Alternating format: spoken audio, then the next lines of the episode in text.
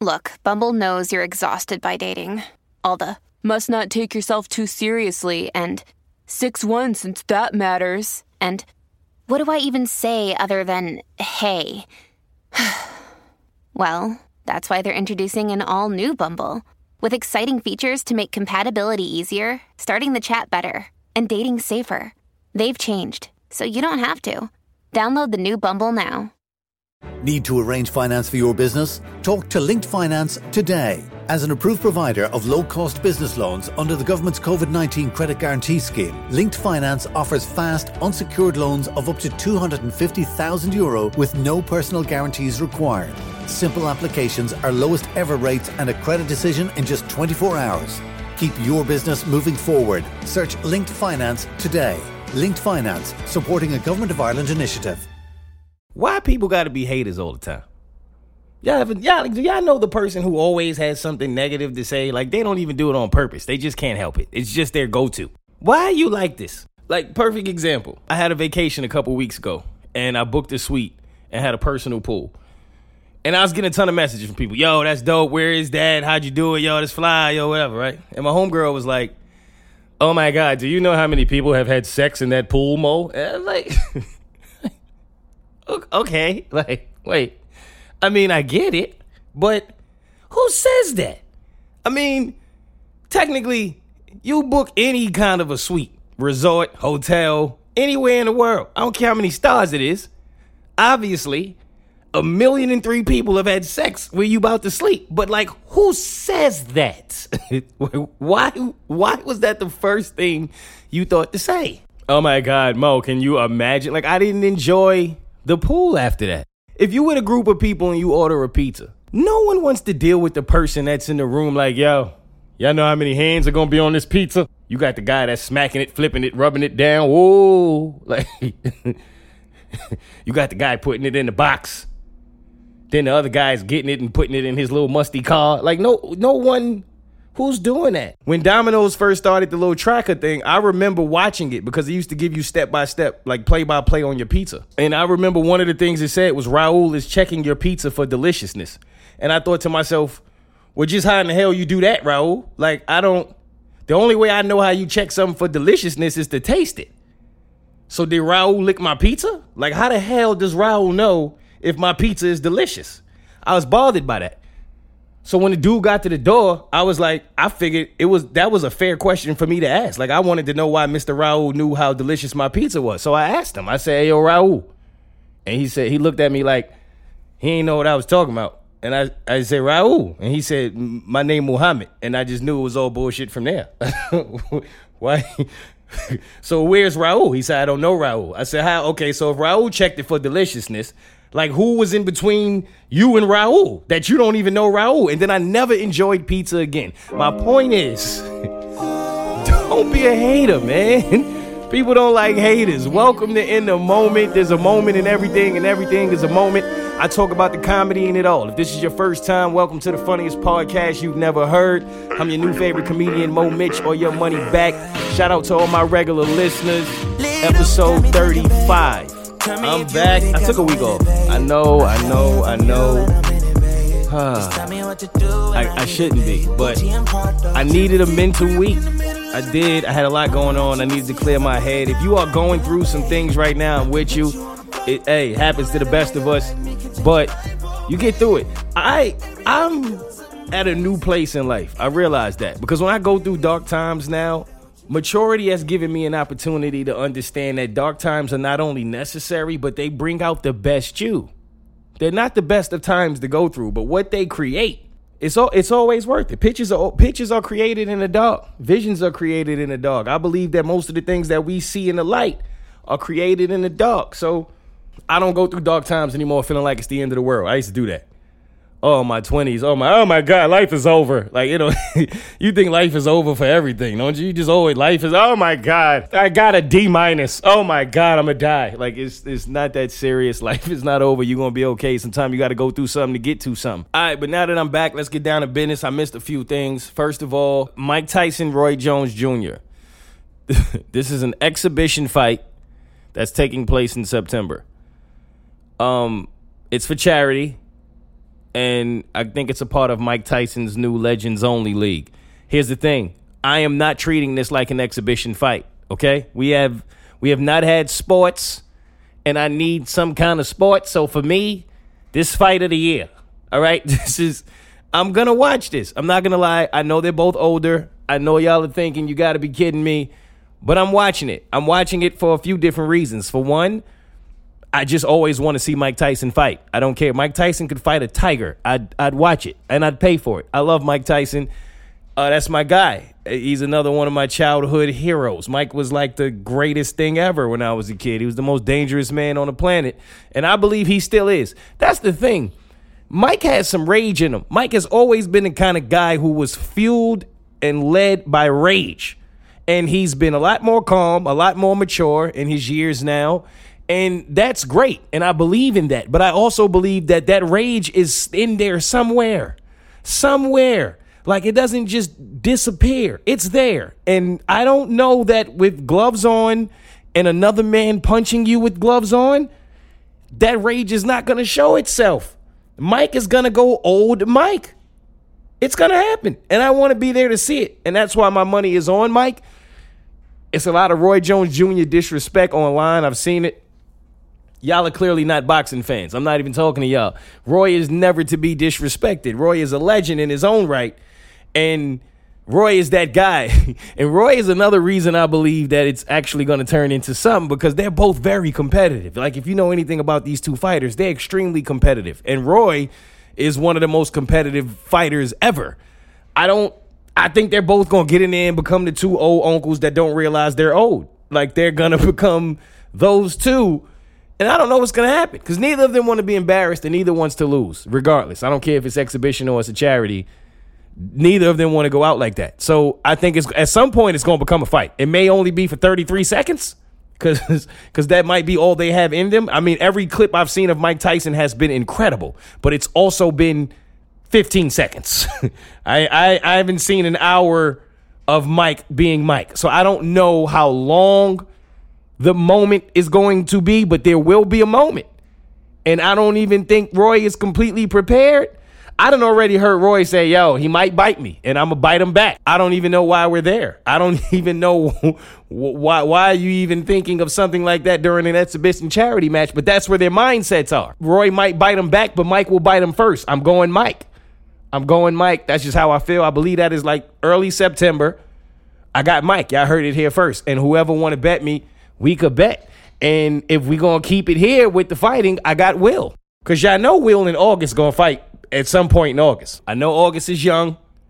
I know he got a lot of R&B songs about, you know, being in the streets and all that, but I just feel like a man in Will Smith's position is going to find some kind of will, no pun, that he's not going to allow himself to lose a fight against August in that situation. I got Will because I know that's what y'all really wanted to know at the end of the day. Now, outside of that, I do wonder, like, and this is all I'm to say about this Will and August thing because it's old.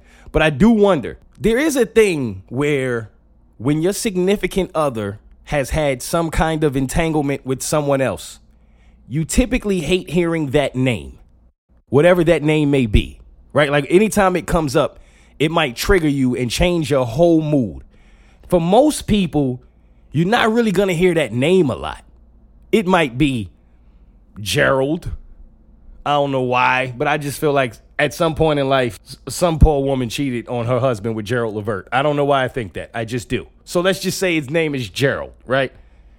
You're not gonna hear Gerald a lot, so you ain't gonna be triggered as much. But do y'all think every time Will Smith hears August, like he just gonna kind of lose it a little bit? Because I feel like if I were him, August would be a trigger for me.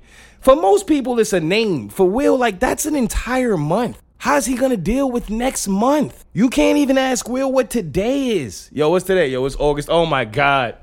My fault, Will. Just, it's the 14th. he never wants to hear August. I don't even think he's sending presents anymore to family members whose birthdays are in August. I can't celebrate you. And I'm not joking. I'm dead. it may seem like I'm joking, but I'm dead serious. I've seen situations where people get triggered by names for the rest of their life. God, like I, I would hurt nobody ever got hurt by like a Joe. Cause damn, John. I mean, but August, Will don't want nothing to do with August. The whole month. And the crazy thing is, Jada Pinkett's birthday is right off of August. It's in September. So you got to come off of this traumatic month, and now I got to celebrate your birthday? Oh, man. Christmas is canceled too. Just because. That's a.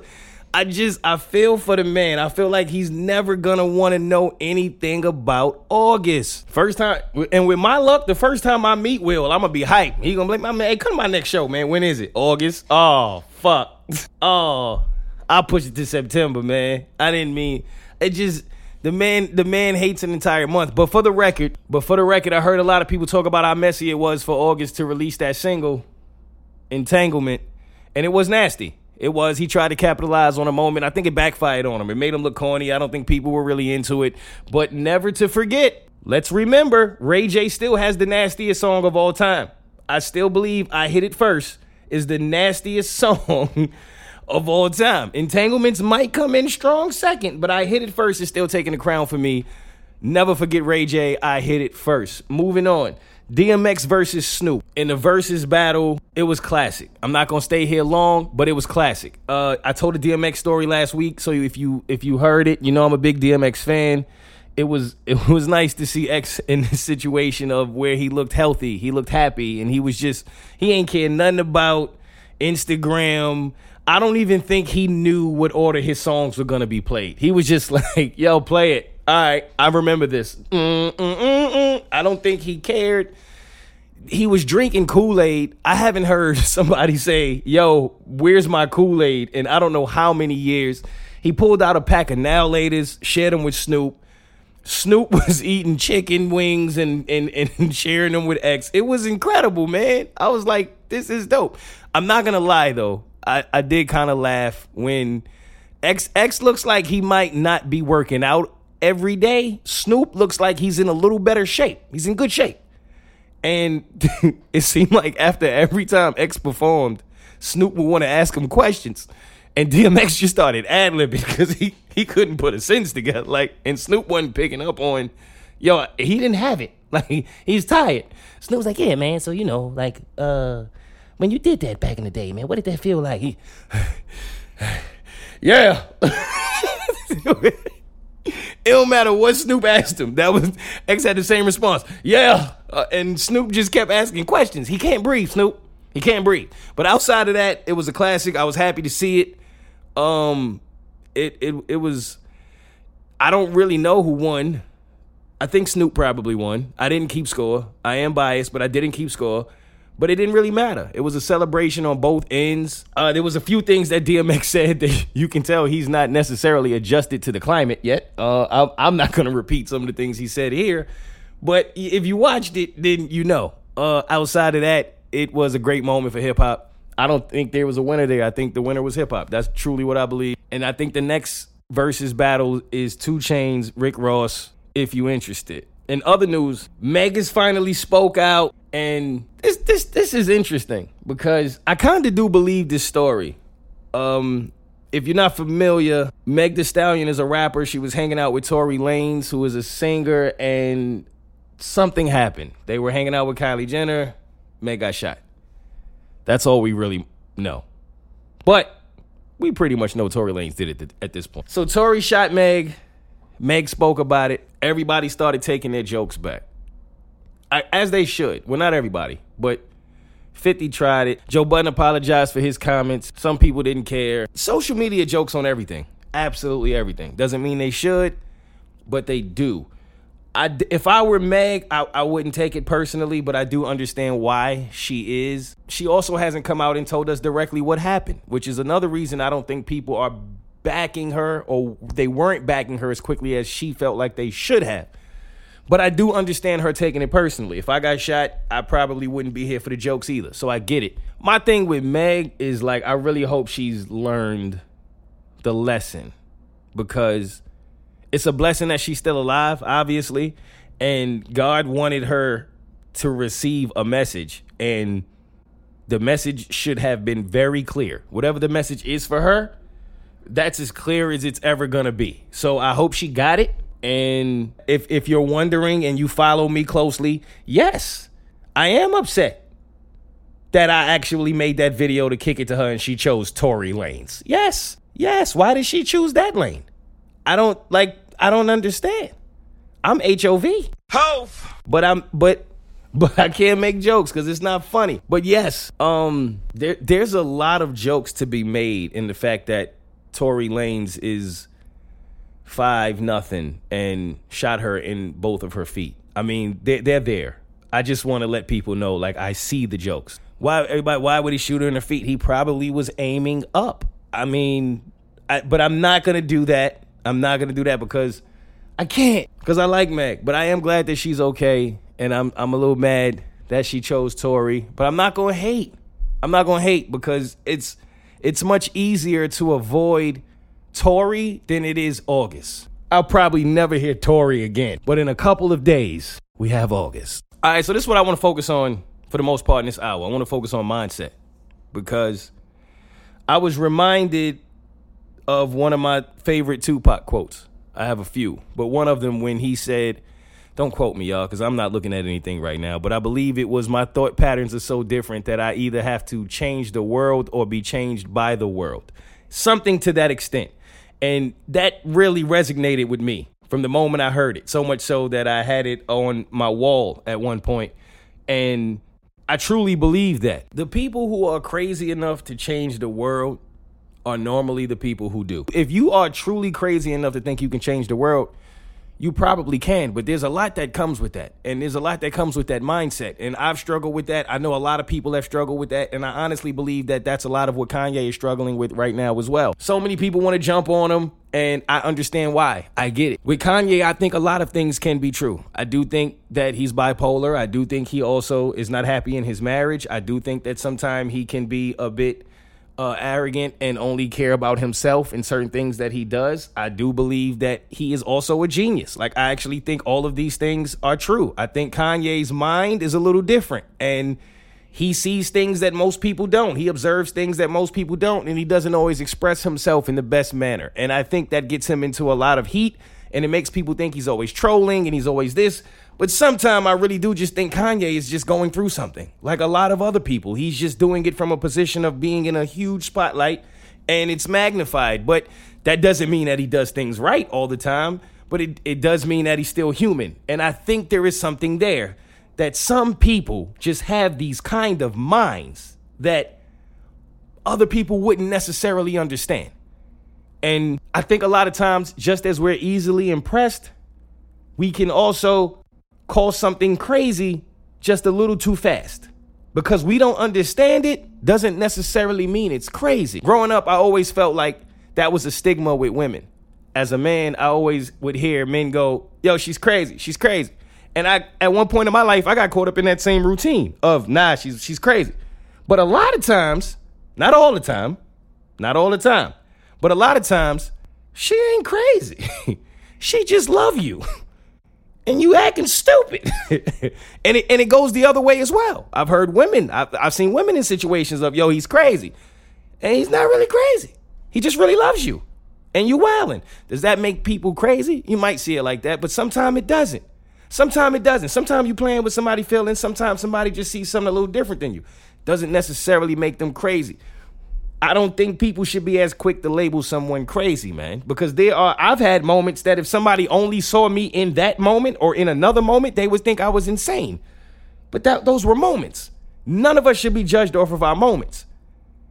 With that being said, Kanye has said and done things in the past that I wasn't very proud of at all. Didn't agree with him at all. In fact, I was very disappointed because I was a huge Kanye fan when Kanye first started. If you know Kanye's story, you know that Kanye was very, very close to his mom. And she sacrificed a lot in order to help him achieve his dreams. He gets this money, and the first thing he wants to do is take care of his mom, like most of us. And unfortunately, his mom goes in to get a little surgery done to enhance herself, whatever she wanted to do. She didn't make it. Kanye funded that. I believe Kanye blamed himself for that. I believe he does to this day. As much as I love my mama, I would. I'm not sure I would ever get past that. And I'm not saying this to make excuses for Kanye. I'm just saying I believe I believe it has something to do with a lot of the things that have occurred with him. His mom was his everything. I couldn't imagine. You finally get to where you finally get to where your dreams are becoming a reality. You're starting to get everything you ever asked for. And then you lose everything you ever had. Not a lot of us recover from that. I'm praying for Kanye. Money don't matter, fame don't matter, fortune don't matter when you in that place. I'm praying for Kanye. And that's that. Mindset. Everybody's mindset is different. As a Virgo, Virgos sometimes have a tendency to think that the way they think is the only way that anyone should think. I'll be the first to admit it. If you know a Virgo, you probably just did one of those. Yes, don't do all that. Nobody asked you to do that. But I will admit that that was a uh, that was a process of growth for me to really have to understand that because that's the way I see it doesn't mean that that's the way everyone sees it or that's the way you're supposed to see it. That was growth. I believe a part of having a good mindset is having an open mindset. I always believe I'm wrong because if I'm right, I'm right. Who cares? But if I'm wrong, then I have an opportunity to learn something. So there's a win in everything. There's a win in a loss, which means I'm never losing. Even when I'm losing, I'm winning. Ooh, I would be bars, but Jay Z said something like that. I think, before me. But anyway, that's not the point. Let's talk about mindset and mindset amongst friends. I want to ask y'all this. How honest should you be with your friends? Like, how honest should friends be with each other? This was a conversation that came up between me and a few of my friends. And I've always been the friend. Like, they were making fun of me because I'm always the friend that's 100% honest. So they like, yo, it's times when I'm really just not gonna ask Mo. Like, it, and I'm like, see, those are the times you know you don't want the truth. You don't want, and they're like, yeah, I'm not, I'm just not gonna deal with you. And then it was it's other friends that you kind of call when you need just to be picked up. Like, so how honest should you be with your friends? I believe 100%. I just can't imagine having a friendship with anyone where I don't keep it a buck with them, but I'm having an open mindset for people who feel different. And I'm just curious because this conversation kind of came about when we were discussing if someone were to say, on a scale of zero to 100, what percentage are you confident that they don't talk bad about you behind your back? And someone asked me that about my best friend. And I was like, honestly, uh, 80, 90. And they were like, why wouldn't it be 100? And I'm like, eh, everybody kind of talks shit about you. it's, it's kind of a thing, you know, like nobody does. And then he was like, nah, nah, I'm not doing that. He's like, so there's nobody in your life that you're 100% sure has never had bad intentions behind your back? I'm like, no. He's like, wow, you really don't trust people, huh? No. Then he wanted to dig into that, and I'm like, no, I'm not. I'm not doing that. But I was curious as to how other people felt. Like, is talking bad about someone behind their back kind of like expected. Think about me. If you don't keep it real about me to my face, then I believe you keep it real about me somewhere else. And I personally am not okay with that. Like my friends, I'll talk shit to you to your face and compliment you behind your back. That's how I move. And I'm starting to wonder why more people don't move like that. Because I had an incident recently where someone came to me and they said, you know, so and so had said this about you.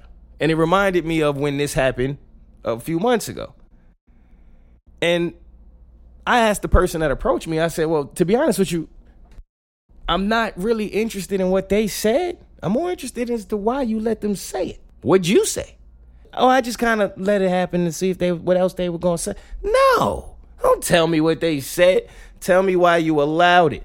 I would never allow someone to talk negatively about someone that's my friend. I, I don't know how friendships work anymore. Is that something that's expected or is it not? I've noticed, like I, I, tweeted this the other day, that people tend to get mad at the people who are honest with them, but they never seem to get as mad with the people who lie to them. I, I, I don't understand. I don't know what a friend is anymore. Do y'all have friends who you call like to vent and then they start venting before you and they vent so much that like by the time they stop the conversation in and now you still fucked up and don't have a friend anymore? Like you, you didn't even help, man. You he talked about you. You got to ask yourself this. When you call your friend, be honest with yourself too. Don't lie. When you call your friend, do you call them to talk about them or do you call them to talk about you? You got to ask yourself. Because I've realized there's two types of people in this world. There are people who call you to talk about you, like like literally to see how you're doing, and then there's people who call you to talk about them.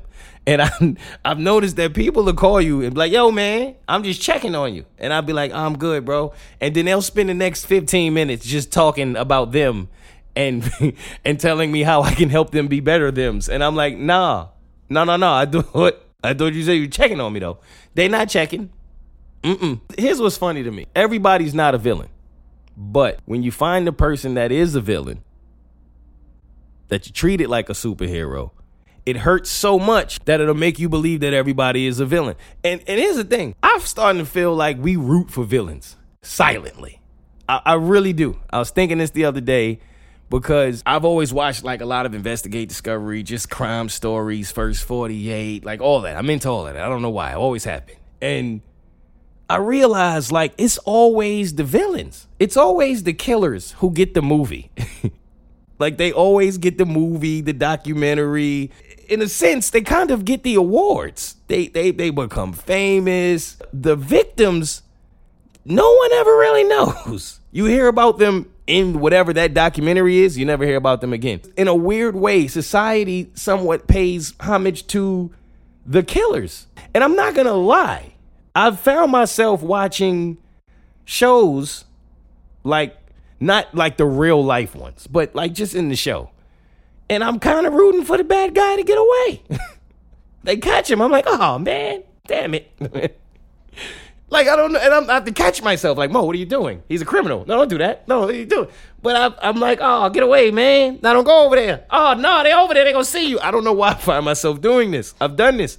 I, I used to watch a show called I Almost Got Away with It, and it's called I Almost Got Away with It for a reason because they never actually get away with it. But I would watch it, and then at the end, I was still like sad. I was like, oh, he should have never talked to that girl.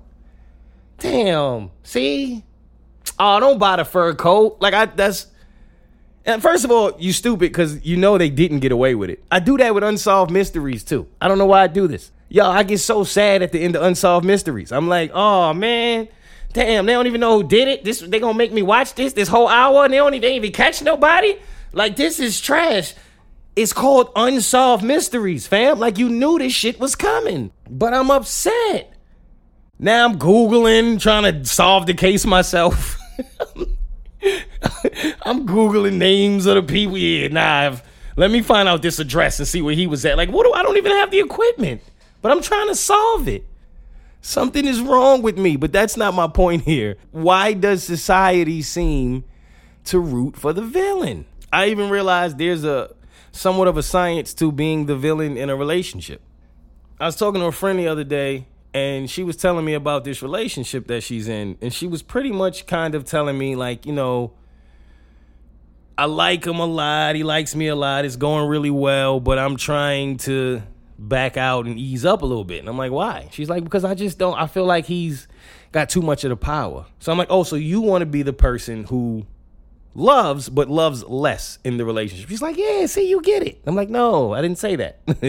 I, I, I see what you're saying, but I'm I'm not saying I get it. I don't. Like, why not? If it, if it feels good, jump up in there. What's the problem?" And she's like, "Nah." And I and I do get the concept of being afraid of being hurt, right? Like that's I feel like that's the thing. Most people are not afraid to love. You're just afraid of being hurt.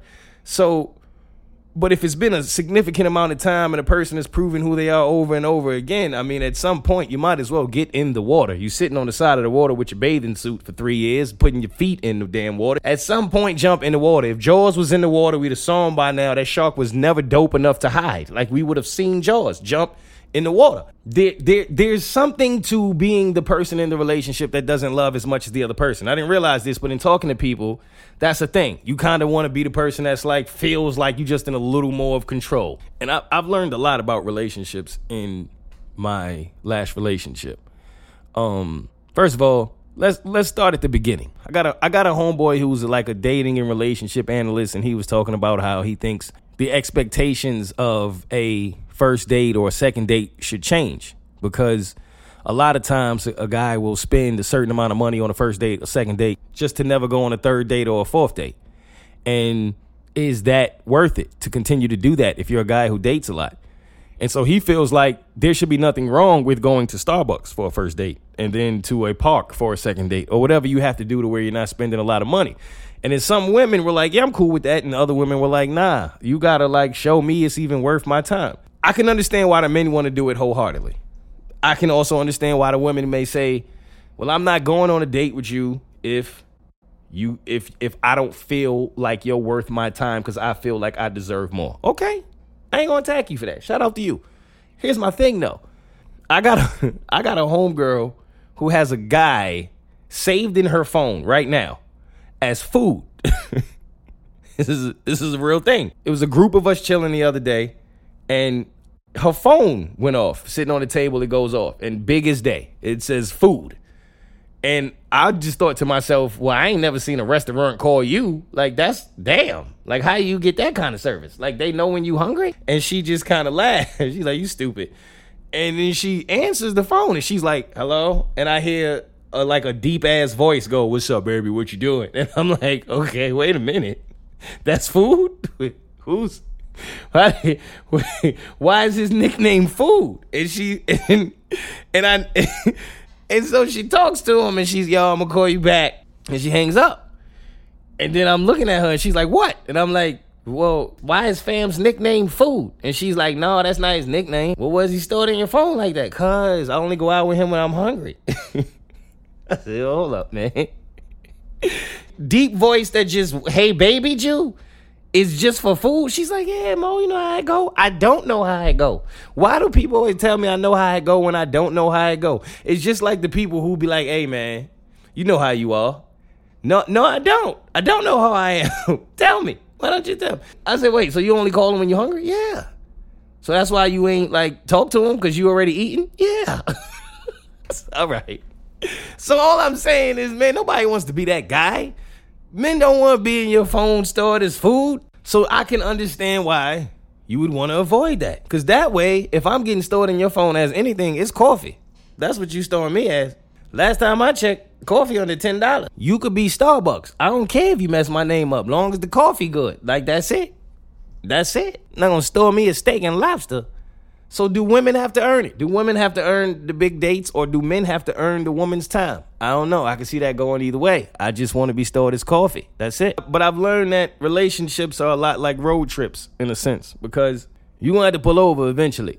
you're going to have to pull over and get some gas, man. You're going to have to realize where you are and and how much more gas you need to get where you want to go. There's definitely a destination, but there's also some maintenance that needs to occur for you to get there. And you can hold off on it for as long as you may feel you need to, but eventually your ass gonna have to pull over whether you want to or not, or you're not gonna get where you're going. And relationships are kind of like that. It's also more important to cater to the feelings of your partner than it is to be right. That's that's also, I think, key if you're in a relationship and you want it to be a healthy one.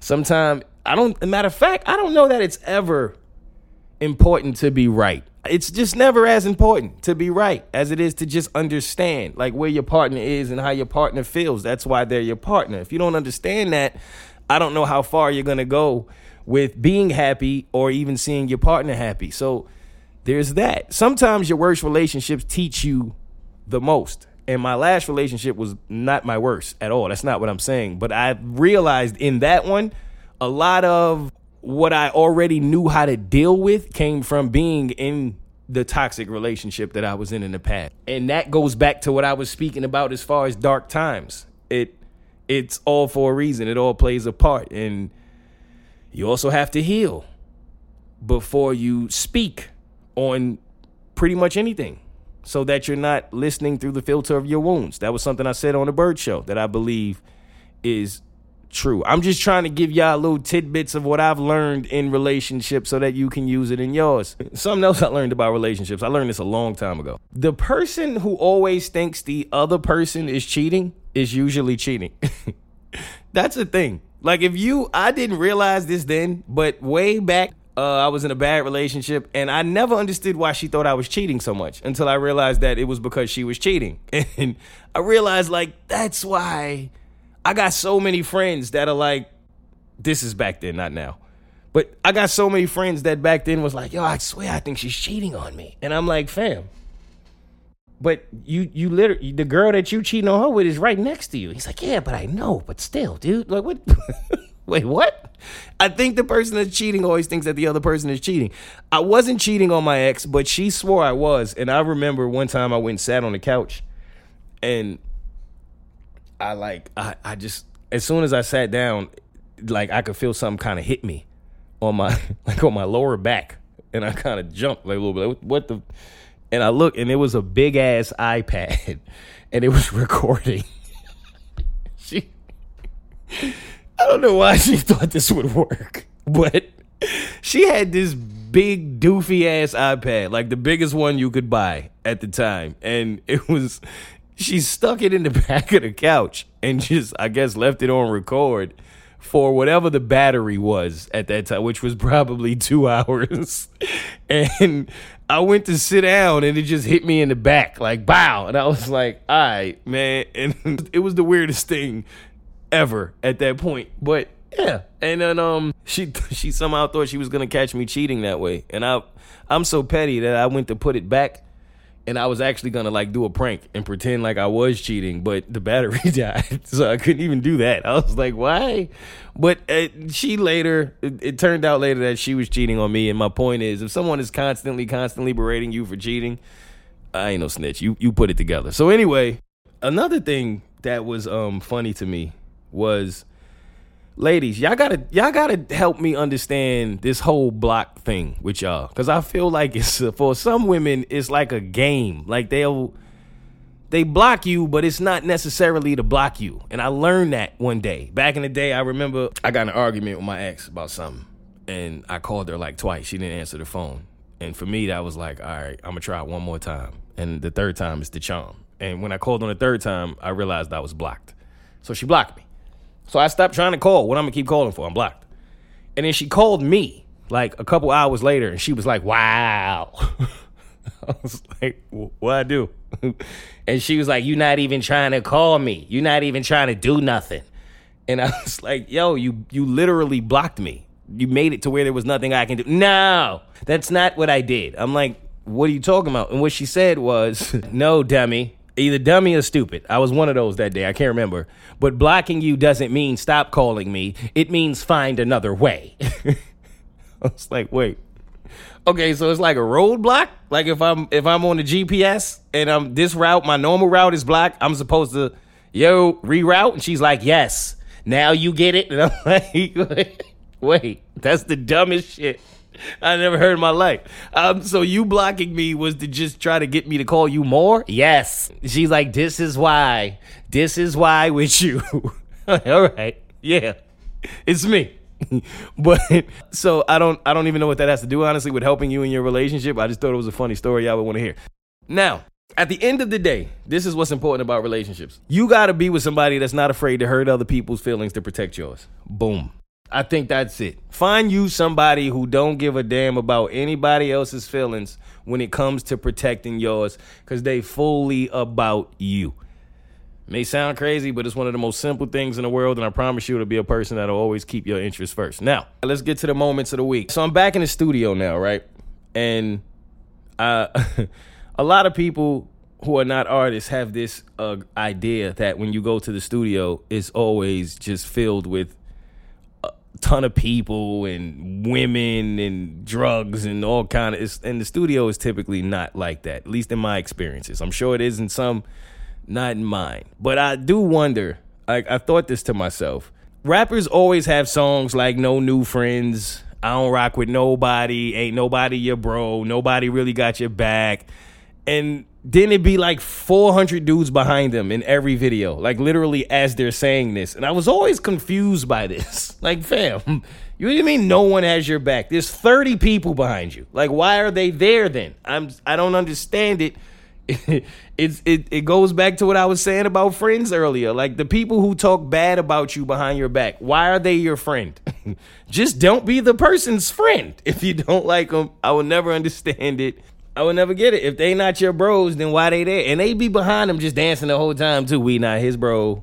We not his bro. I don't I don't understand it. Most reflective moment of the week. I was listening to this random playlist the other day. And Chingy came on. I like the way you do that right there. And he said, Give me what you got for a poke chop. And it hit me in that moment. I can't believe no one canceled him for this. Like, y'all let Chingy get away with give me what you got for a pork chop? No. Chingy, I won't. Who's giving someone everything they have for a pork chop? It's not wings. I'm not. There's no way I'm doing that. I I just can't believe y'all let Chingy get away with that. Yo, there was things rapping said back in the day. I think I'm gonna do that next week. There's been a lot of music I've listened to recently where I'm like, I can't believe people let you get away with saying that for a pork chop, fam. You gonna go find some wings? All right, man. Um, lowest moment of the week. You ever been like in a situation where you was going through it with your boo or something like that, and you you was waiting for them to text you? You was sitting there literally waiting on a text. Anybody ever go through that? Like you, every time your phone light up, you get excited and you see, oh, it's just my mom. you don't even be happy to see your mom is texting you. That is nasty too. When you don't be happy, you just want to get the text from that one person. That's it. Right? You don't care. In that moment, anybody in the world could text you, you not happy. It don't matter what it could be your mom, your best friend. Jesus might even text you in that moment. You be like, yo, not right now, fam, and you already know. you don't care who texts you in that moment if it's not the person you waiting to text you. And that's a nasty moment when you have to admit to yourself that you're not excited to get a text from your best friend or your mom. And I'm not talking about me. I've never I've never done any nastiness like that. I'm talking about you. I know you've been through it. Now, um, let's get to the celebrity moment of the week. So this week I'm gonna do Ja Rule. No rhyme or reason, just because I've had a few moments with Ja. And so for those who may not know, this is gonna tie into uh, how I'm ending the podcast with debuting my first single that has available on all platforms, which is a big deal for me. But when I first started with music, music was everything for me. I don't even know if I really ever truly dove into how important music was for me, especially around the time I I came out of college. I mean, all I did was right. Rapping started very early for me. When I was in high school, my man LB, who is my best friend to this day, he is so much of a best friend that I'd never call him a best friend. I always call him a brother. But he uh he used to write and he got me to writing and he used to motivate me to rap and we used to rap in his little garage. That was a thing. Like we would we had a little karaoke machine back there and we would rap. And he heard me rap a couple times and he was like nah this is a little different bro. Like you you nice nice. And back then i was kind of like ah you know i'm all right. But i didn't realize what i really had and that led to um him ta- us going from school to school and i was battling everybody in the state. And when i started beating everybody, I started somewhat making a name for myself. And then I did this rap competition in New York where I battled like I think six or seven people. I became the champion and I battled this dude named Serius Jones, who is a, a pretty popular battle rapper. Now I won that battle too, and he won that serious for me, if I'm being honest with y'all.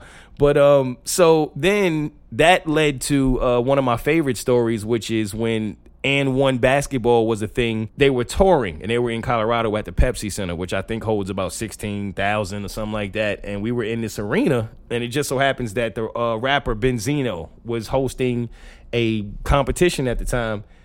And my dude LB, he uh he's so much of a amazing friend that this like this is a true story. We got there and I didn't realize that this competition was going on. I didn't even know what was happening. I was actually showing up to go to the game. And we got there and they had a stage set up like in the actual lobby of the arena. And dudes were just up there rapping. And we kind of both walked in and we saw the crowd. It was like a movie. And he was like, "Yo, you know you got to do this, right?" And I was like, "Fam, I'm I'm not going to lie to y'all. At the time I told him I didn't want to do it because I was above it. who I wasn't. No one knew who I was. I was just scared. I was mad nervous. I was like, yo, I'm nice in your garage. I'm not nice in front of 16,000 people, fam. And he's like, nah, trust me, you got to do this. And I didn't want to do it. And I, uh, this, let this be a lesson to anyone out there who sometimes doubts themselves or doesn't think that they're good enough or you don't belong at the table or whatever the case is. I ran. I told him, yo, I have to go to the bathroom. I'll be right back. And in my mind, I was gonna spend so much time in the bathroom that I never like by the time I got back, the competition would be over. That's what I was thinking. And I spent however much time I spent in the bathroom. It was a ridiculous amount of time. I don't remember what it was.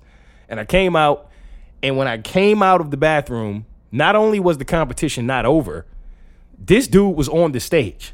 Now, LB rapped, but he knew he wasn't like that guy with lyrics that he was going to get up there and just battle people. He didn't even do it for that. He had enough courage to get up there and just do it anyway. So in my mind, I'm walking back from the bathroom and I see him on the stage. And I'm like, what the hell is going on? So then I see Benzino kind of hand him the mic, like, all right, man, what you got? And he raps. And then the other dude raps. And then he loses. And then the dude is like, yo, man, thanks for trying. And he's like, yo, I just want to say one thing. And then Benzino is like, all right. So he gives him the mic. And then LB goes, I didn't get up here because I think I'm a dope rapper. I didn't even get up here because I think I could win. Because they were taking volunteers at this time. He was like, I got up here because I got a brother in this arena right now that will beat anybody in here or anybody anywhere. And I guarantee you, if he comes up here and raps, he'll win. And Benzino is like, Well, where is he? And then my tall ass is now in a position where I can't hide anymore because for some reason everybody that's in this little crowd that I'm around is 5'11. So I'm like, okay.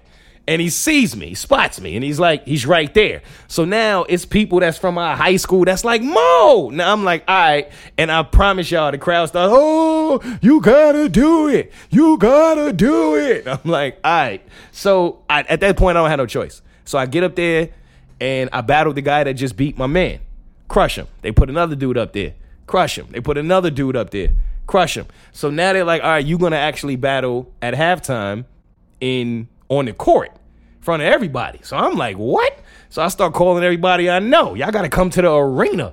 I made it. So I'm down there at the DJ booth and I'm waiting for halftime. To, I, to this day, I don't remember anything about the first half of that game. I didn't even see it. I was so in my mind about what I was about to rhyme because I didn't know how many rounds I was going to have to go. I didn't know who I was battling. I didn't know anything. I just knew like I had to win because there's a lot of people in this arena. And my parents are there. It was still to this day one of the greatest days of my life. I go out there, center court. They call, announce my name. I've never been in front of this many people performing in my life.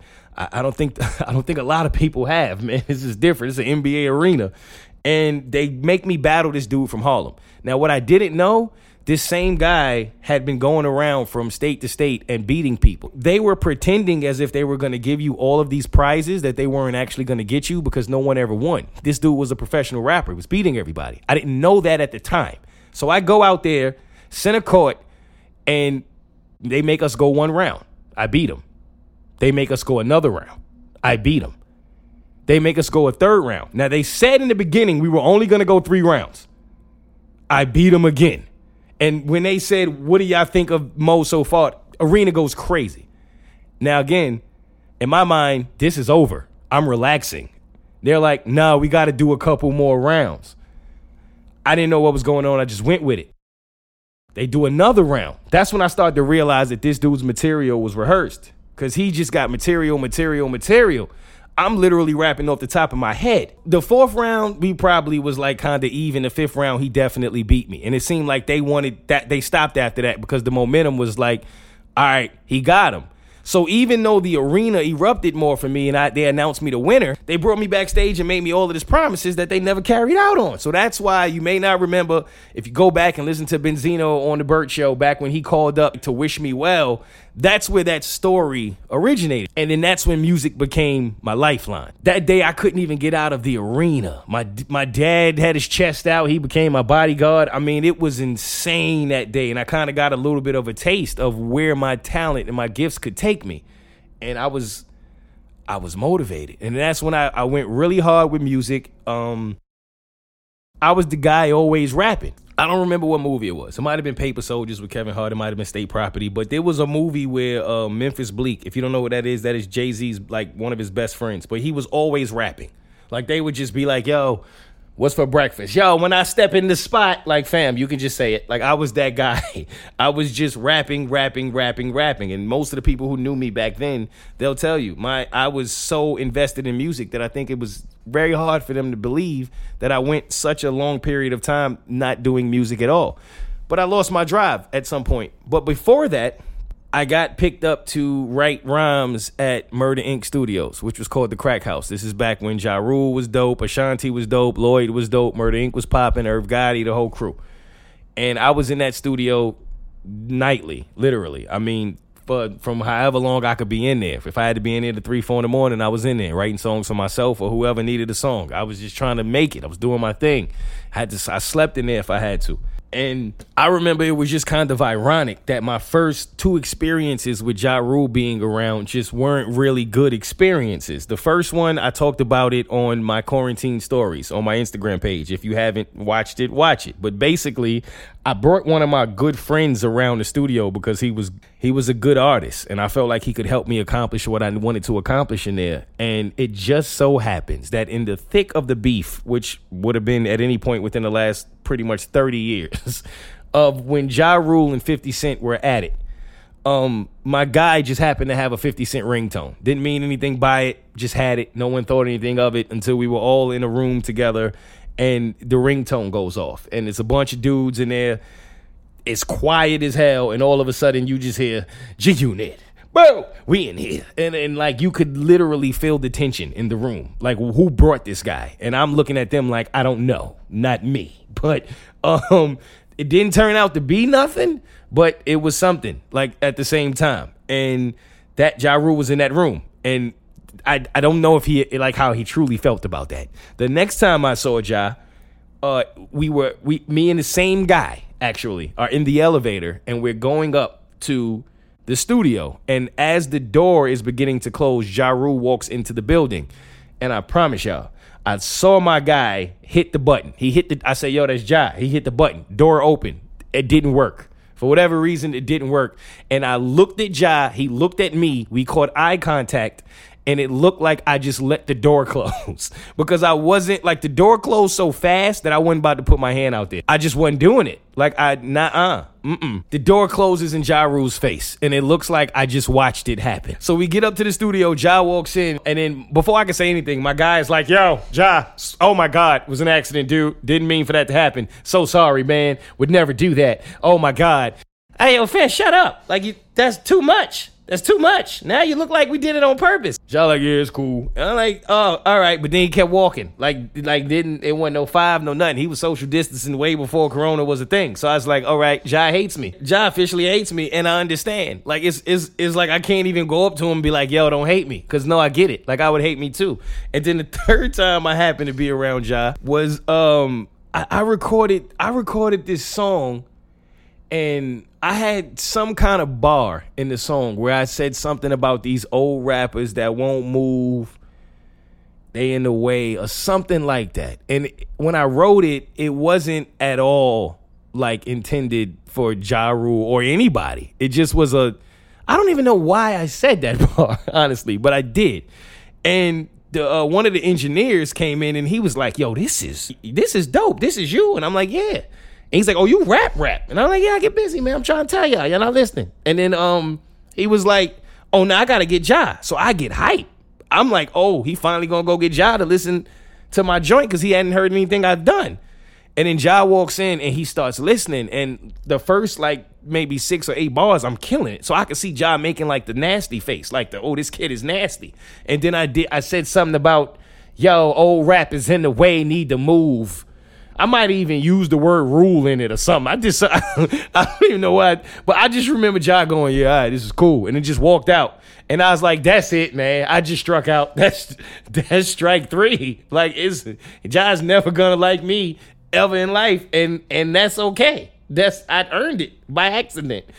And no lie, the fourth time I saw Ja Rule, uh, we were in the big studio, which at that time was a big deal because you kind of had to make your way to the big studio. So I finally made my way into the big studio, and I'm sitting there with Ja and his engineer Buck, and Buck leaves, and it's just me and Ja, and it's and he looks up and he realizes that it's just me and him, and I know that it's just me and him, and then he kind of goes back into his like notepad or whatever he's he's writing, and in my mind I was like, this is the moment, this is it. This is gift wrapped for you. You have to fix this. You can ask Ja any question you have.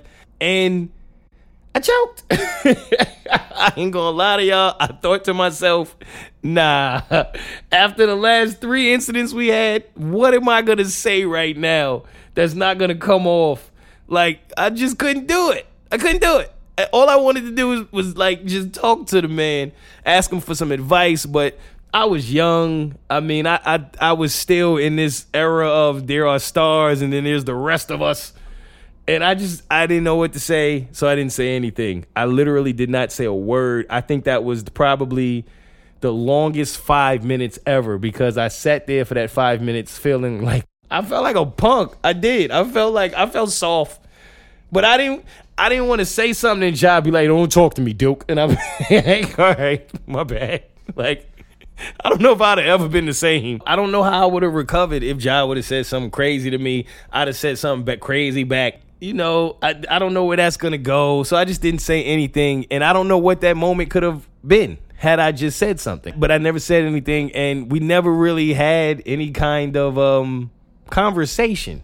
Ironically, I was probably around him more than 20 times from going to that studio day in and day out and I and and those are the only like real four experiences I've had. They've all been from a distance, and I think to this day, like if Ja saw me, he probably would be like, "I know you from somewhere, and I don't know where, but I don't like you." And so I would, I guess, I would say my experience with Ja Rule wasn't the greatest, but Ja's still my guy. I'm not mad at him. It's just that those were my experiences. But shout out to BJ, Irv Gotti, and the rest of the Inc. crew.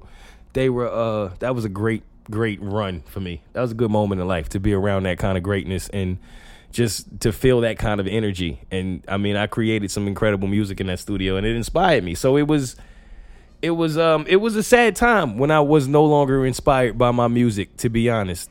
And I don't nothing specific happened for it for me to get there. I just I found comedy and it was just more suited for me. It, it felt more natural. Um it just kind of felt like that's what I was supposed to be doing at the time that I was doing it. And it was opening so many doors for me so quickly, which music had never done, that I kind of just put music in my rear view and kept pushing. And for a while, I tried to get that uh that feeling back and it just wouldn't it just wouldn't be there. You know, I would sit there and try to write a song for a month and I couldn't do it. And the old me would have a song done in 2 hours at max I have a verse done in 20 minutes. Like I, it was easy for me. It was, it, it was never hard. And I think that's why I loved it. And I think that's why most of us love the things that we are passionate about and we have gifts for because it's not hard. It's just, you just love it. And, um, I lost that at some point. And as life would have it, my guy, Case Money, who uh, people would become familiar with eventually because he's incredible. He he he has gifts when it comes to music, and I admire his work. I think it's important to know this before you hear this song. But the journey that we have had is orchestrated. It's just not by accident. It's it's by design. And it's pretty obvious. And I think a lot of people kind of come to a point sometime. You reach a day in your life when you're like, "Oh, I might not actually even be driving this thing." like I might actually be the passenger in my own life. And that's okay cuz God got me or whoever you believe has you. But it's it's wild how things happen sometime. At the time when I when I was doing music around those Murder Inc. times I didn't work with practically anyone. I didn't want to. It wasn't really my thing. I was doing battle rap. I was making a lot of music. I was kind of in that Tupac realm of having like 300 songs ready to go at any time and I didn't really work with people too often and one of my uh one of my best friends, guy named Coast, he uh he, he, was my college roommate, and we just we just been friends ever since. Kept telling me about this guy he knows, uh, named Case, who does music, and I was kind of you know like, all right, it's cool. I was kind of pushing him off, like, all right, it's cool, yeah. Yeah, a lot of people do music, man. That's awesome. He's like, nah, man, you gotta trust me, man. I'm telling you, you got something, he got something. If y'all work together, it will be crazy. And I'm like, yeah, sure, sure, sure. And um, I didn't really have intentions of actually doing it, but one day we did. One day we did a song together, and it was enough initially for me to know, okay, this is this is different. Like, I liked the song. It was easy. We worked well together. Yeah, I'd do it again. I, that happened, I believe, in either Northern Virginia or DC, one or the other. And I ended up having to go back to New York because he lived out there. And that was that. I said to myself, if he ever wanted to work together again, we would. And then randomly, out of nowhere, in New York, I happened to see him in the subway, which you rarely run into people you know in the subway in New York. And he was getting on the train, again, like a movie. And he gets on the train, and I recognize him. He recognizes me, and now the train is pulling off. So I can't really talk to him, but we kind of motion to each other like, yo, call me. Yo, I bet. So I, I think he hit me up, and it was the wildest thing about it was he lived around the corner. This dude had moved to New York, and not only moved to New York, moved to Brooklyn. Not only moved to Brooklyn, literally lived around the corner from me. So immediately we just started kicking it. And not only we we we just started kicking it. And he brought things out and we became friends. And we and he had he had his set up in his crib and we started making music together. And he had a way of getting me to be a lot more vulnerable in my music than I'd ever really been before. And I had another good friend who back then used to always say, when you learn to like just be vulnerable in your music and just kind of let it go, like truly get lost in it, you're gonna be a beast. And I didn't know what he meant by that. I, I used to be so lost by that. Like I feel like I'm doing that now. And he used to always say, No, you're not doing it. You'll know when you're doing it. He was right. Um, and I really don't think I started doing it until recently, but throughout the years, I started looking for it. And I think that when I met Case and he started pulling that out of me, it was happening slowly but surely. And he has an element of music that I just feel like I don't have. And I think it's vice versa. And we just yin and yang it. We just work very well together. It's very easy, it's not forced. And somehow, we're able to put this together. And we just started making a whole lot of music together. I was walking in his crib all of the time, three, four in the morning, in a hood hood too.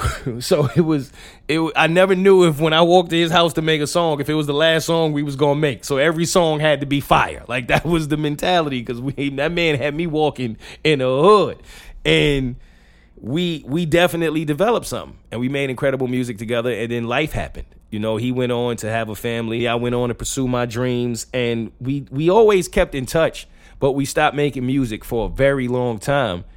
And at that time i was going through a lot a whole lot. Like i don't think he'll ever realize how much he was really there for me in that time and how much and how much the music and the conversations and the going out the times we did it did a lot for me.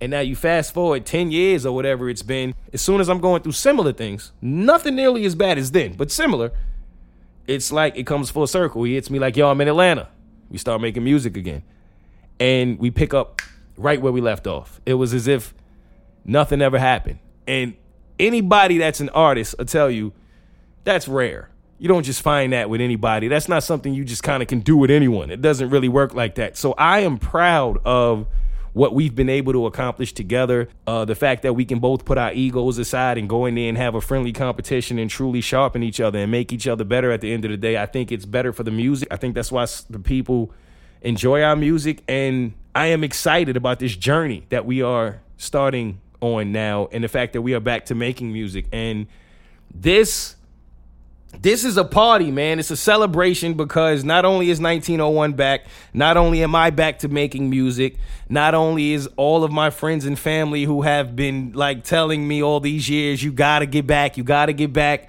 I mean, this is the first time I've been available on all platforms. I've had an actual single available on all major platforms and I'm excited about it. It's a thing. It's called Hit My Line. Uh, it's by 1901. You can find it on 1901 Hit My Line on Spotify. You can find it from Mo Mitch Hit My Line on every platform. Download it, listen to it, enjoy it, and um, let the last hour be a lesson to you if you're in a dark time. I talked about when I've been in those times, I've talked about where they've taken me, and I've talked about being in one now and where this one is going to take me.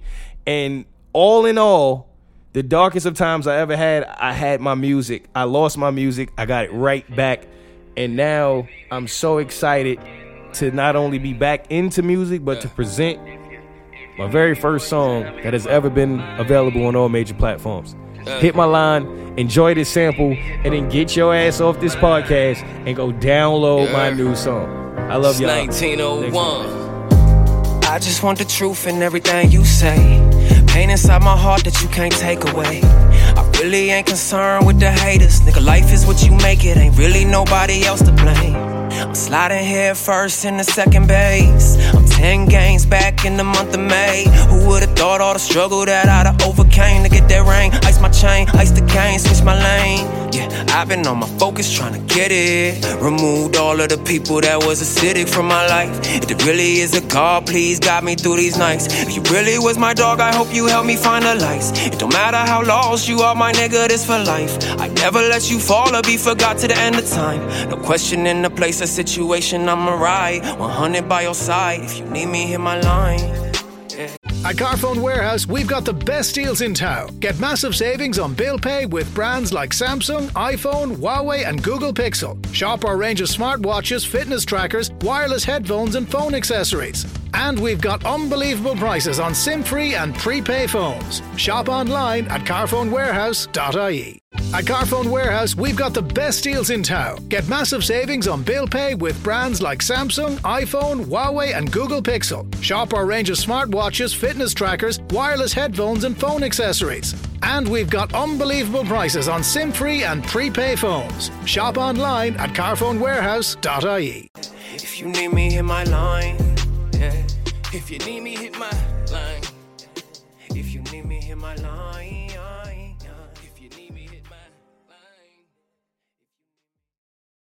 Whether it's your first step on the property ladder or your first place with stairs, from new builds to rebuilds, a new home is one of life's biggest moments, and we all know life doesn't always go to plan. That's why at Bank of Ireland, our personalised mortgages can change if your life changes. When you're ready to make a move, we're ready to make it with you.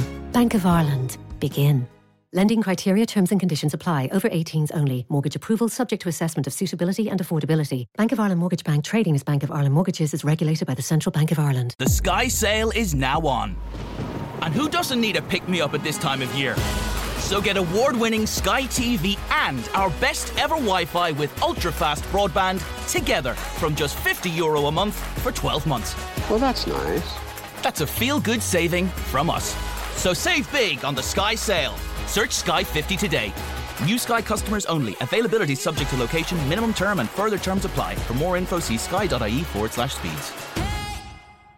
At Carphone Warehouse, we've got the best deals in town. Get massive savings on bill pay with brands like Samsung, iPhone, Huawei, and Google Pixel. Shop our range of smartwatches, fitness trackers, wireless headphones, and phone accessories. And we've got unbelievable prices on SIM free and prepay phones. Shop online at carphonewarehouse.ie.